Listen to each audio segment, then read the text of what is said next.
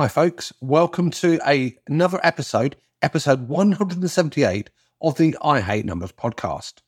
Today, I'm going to be diving into a crucial topic for all employers holiday pay. Now, as business owners, we have many responsibilities on our shoulders, and one of them is towards our staff, our workers. In this podcast, I'm going to explain why it's essential to honour this obligation, and it's not just for legal reasons, by the way, but because it's good for your business. You're listening to the I Hate Numbers podcast with Mahmood Reza. The I Hate Numbers podcast mission is to help your business survive and thrive by you better understanding and connecting with your numbers. Number loving care is what it's about. Tune in every week. Now, here's your host, Mahmood Reza.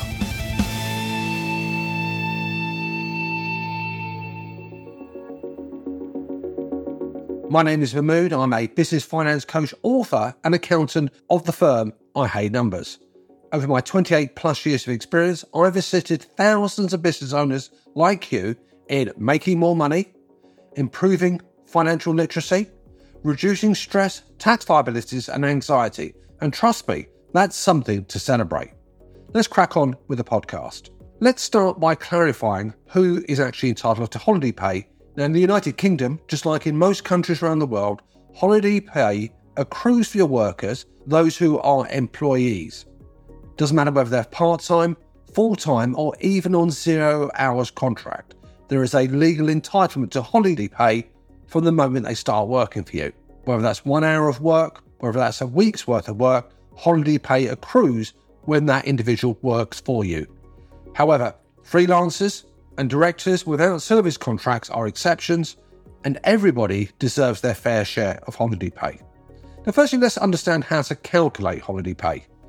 Now, there's a simple magic multiplier that I like to use, and that multiplier is 5.6.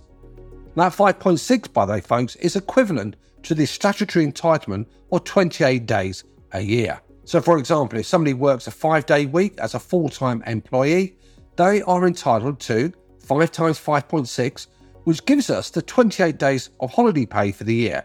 Nice and straightforward. That 28 days, by the way, can include bank holidays if you so desire. The 28 days is the statutory entitlement. There's nothing to stop you as an employer providing more holiday pays on top of that 28 days. That's your choice.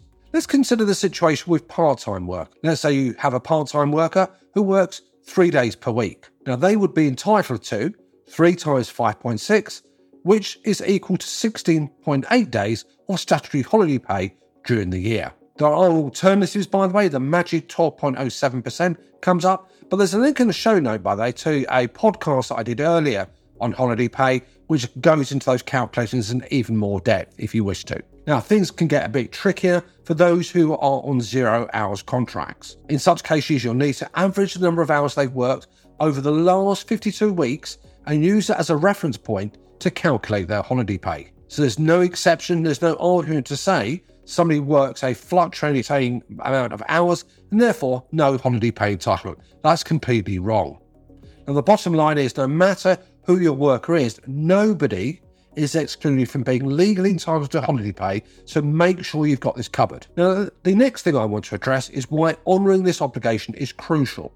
Underline that word crucial. Firstly, it's a legal requirement. And if you fail to pay holiday pay and a worker decides to leave your employment, they can take legal action against you. A tribunal can be called into play, and trust me, that's not a situation you want to be in. Legal battles can be costly. You may end up paying not just the holiday pay, but also court costs. In addition, your business reputation is there to be exposed. If you want to be seen as an employer who cares about their workforce, and who wouldn't, you must honour these obligations.